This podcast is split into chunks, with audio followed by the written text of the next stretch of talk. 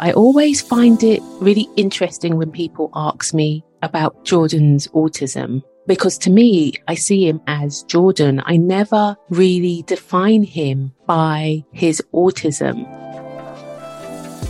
Hi, I'm Eleshia Harris and I am your host of The Eleshia Show. I am also the founder of EleshiaLifestyle.com and I'm so excited that you're here with me and I am here with you. I'm also really appreciative each week, I'll be sharing strategies and stories and insights to help you enhance your well-being and to build your business while still navigating life. Because sometimes we often try and separate the two. And let's face it, if you are not well, you have no business. So let's try and work with these two things combined because we can to enhance your lifestyle. Again, I'm really excited to have you here. I have wanted to put together a podcast for over two years. And so here I am ready to share.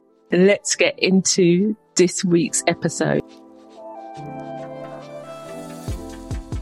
Hi, so I'm back for a solo and I really felt like I had to have this conversation with you guys with regards to being the main carer to my brother who is on the autism spectrum. And the reason why I think this is really an important conversation to have is because I know there are many other female business owners that are trying to build their businesses and looking after their families. And some of them are also having to look after children with additional needs. So from my perspective, I just wanted to have a open conversation about how I feel being a carer of somebody who has additional needs also. So a lot of times I get, you know, from friends and family, oh my gosh, Eleshia, I don't know how you do it. And I get questions asked of me as to whether I will always have to care for Jordan. And the short answer is he's my brother. So regardless if he needs help or not, I am always going to be there for him. I wanted to give you a bit of an insight as to how it is living with autism. So firstly, when I Googled what is autism, this is the definition that came up. Autism is a complex, lifelong developmental disability that typically appears during early childhood and can impact a person's social skills, communication, relationships, and self-regulation. Autism is defined by a certain set of behaviors and is a spectrum condition that affects people differently and to varying degrees. Now, when I read that, I was more intrigued to know what somebody who read that, not living with anybody who is on the autism spectrum would take from that. Because over the years, I have heard so many different stories of stereotypes as to how autism people act and are seen as, and many questions on where is Jordan on the spectrum? What are his disabilities? What can he do and what can't he do?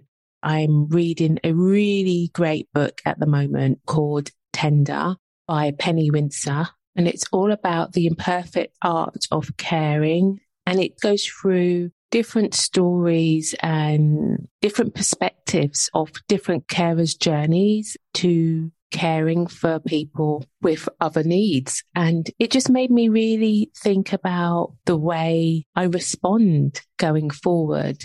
I always find it really interesting when people ask me about Jordan's autism because to me, I see him as Jordan. I never really define him by his autism. Yes, I know that he has difficulties with some aspects of his life. But for me, he's my baby brother. He always has been. And I don't always know how to respond to the questions being asked because of the fact that this is who he is. And Jordan's disabilities show up differently depending on the day and, you know, what we're going through. So the simple answer for me is that I know that Jordan's brain is wired differently. So the things that I will find really easy to comprehend. Sometimes it will take him a little bit more time to get to the same result. I knew at some point in my life that I would have to step in and give my mum additional help with regards to taking care of Jordan more. Did I think it was going to be because my mum died at an early age? Absolutely not. But I also knew when my mum's last days were nearing that I needed to make a promise to her that I would always look out for him, for her to rest easy. And that was really difficult for me, not because I didn't want to take the responsibility, but it was difficult because I was letting my mum go. She knew I was all right. She knew I was going to be all right, but I knew she worried about her boys. So there's not a known cure for autism. And autism is definitely different from person to person. Jordan functions well on good days with his autism. And me and Darren and one of our really good friends provide extra support to Jordan as and when he needs it. And that is really been helpful that I'm not on my own doing this because he is getting to an age where he's older.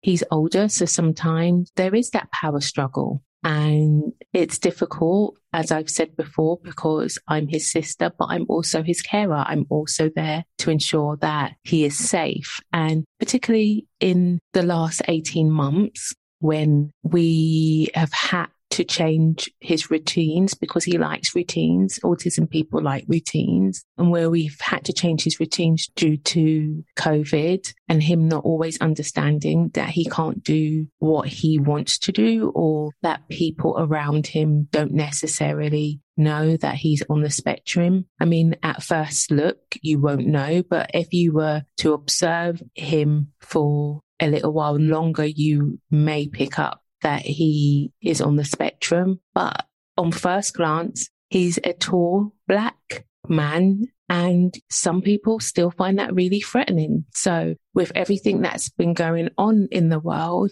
I've had to be even more protective when lockdown was lifted, ensuring that he knows not to be in people's personal spaces or he's making sure that he's really focused when he is outside and he knows that he needs to make sure that he is putting his safety first when he goes outside.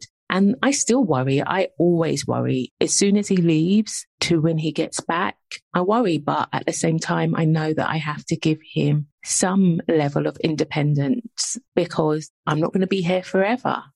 So when my mum was trying to explain to us that Jordan had autism, she sat us all down and she made us watch Rain Man. And I don't know if you've seen this movie, but if you haven't, it's a beautiful movie with Tom Cruise and Dustin Hoffman. And she tried to explain to us that Jordan was going to have some tendencies of the same as Dustin's character. And at that stage, I think I was like 16 or 17. So I kind of do my own research, but I also realized that, you know, Jordan was going to be different and different to me was okay. I mean, why would you want to be the same? And over the years, just seeing him grow up and blossom into this kind, loving and soft man has been amazing. Now, don't get me wrong. He can also be stubborn and irritating and very challenging and all of the other things too that teenagers and just us as human beings can be. But my level of understanding just really changed and labeling also really changed. I didn't want to label, I didn't want to put Jordan in the box. I mean, Jordan is amazingly intelligent when pushed. He's also quite lazy when he wants to be, but he has done an apprenticeship for one of the leading hotels in the world. He also works as a kitchen assistant for a special needs school and he had the most amazing boss and team around him who really pushed him to do a university qualification in catering. I mean, he's adapted really well to losing mum. And I think some of that is down to the fact that he doesn't always know how to show his emotions. I mean, that was a really difficult situation in itself because I was trying to hold my emotions together for him, but equally he didn't know how to show his emotions. So it would come out in different ways and he would be really angry at times and we didn't know why, but we did know why, if that makes sense. So, you know, that was difficult, but he never cries unless he's really, really, really sad. He was the one who read my mum's eulogy at her funeral because we couldn't. And I mean, he got a standing ovation for it because he was so clear and articulate and so brave and just so amazing when everybody around him was falling apart. The guy is smart, but he is often misunderstood. And I stick up for him a lot because one, he's my baby brother, but two, because I know how it can be not to be seen or heard or understood. So I do stick up for him a lot, but sometimes, and actually a lot of the times, Jordan's playing me too. And I laugh now, but it does sometimes cause conflicts in our household. And, you know, I am really thankful for the fact that Darren has known Jordan since he was three years old. So he's also grown up with Jordan, but he also knows and can see when Jordan's playing on my emotions. And that is really helpful from a perspective of me just trying to set boundaries as well. But it can be challenging sometimes and it's not always easy, especially as we have our daughter now as well. And I want to make sure that everybody is seen and heard and listened to in our household. It's really important to me not to always be in conflict. And so having the conversation with Marissa in episode 18 was really important to me just to get some more strategies as to how to really go about having mindful conversations as a family rather than the you do what I say conversations that sometimes we all go to as our first point of call. I guess I just wanted to get this off of my chest. I don't feel like I'm in a situation where it's poor me. Yes, sometimes I feel like it could be easier. Yes, sometimes I feel like there could be more level of support around me with regards to family members. But, you know, that's a whole different story. I want to be there for my brother. I want to ensure that he knows that he is loved and cared for and well looked after. And I will do that as much as I can around building my brand, around being a wife, around being a mother. All of those things are really important to me. And so is he. I always say that Jordan was my first baby because he came when I was 14. And, you know, I had a big hand in helping my mum look after him. And I know she was grateful for that. But I also know that he needs his own level of independence and I am trying to give him that as much as I can, as much as the world will allow me to. So yeah, that was, as I said, it was just really important for me to get that off my chest because I just think sometimes when people talk to carers, they are always so sad about the situation, which doesn't always make us as carers feel good. Because I know from my perspective, I do it from a place of love. It always is from a place of love and family. That means a lot to me. I really hope that this conversation made sense. It's been one that's been inside my head for a little while. I just wanted to express my journey as a carer, as a sister mum. It's not easy at times. It's the life that I live and I'm grateful that I am here for him and he is here for me. I'll see you next week.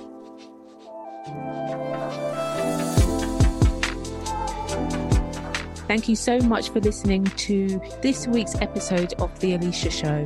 If you know somebody who needs to hear the conversations that we are having, please share it. Take a screenshot and send it to them. Also, I would really love for you to rate and review the podcast as this really helps, and I'd love to read your comments.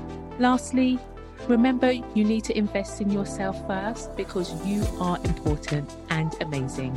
Take care until the next time. Bye bye.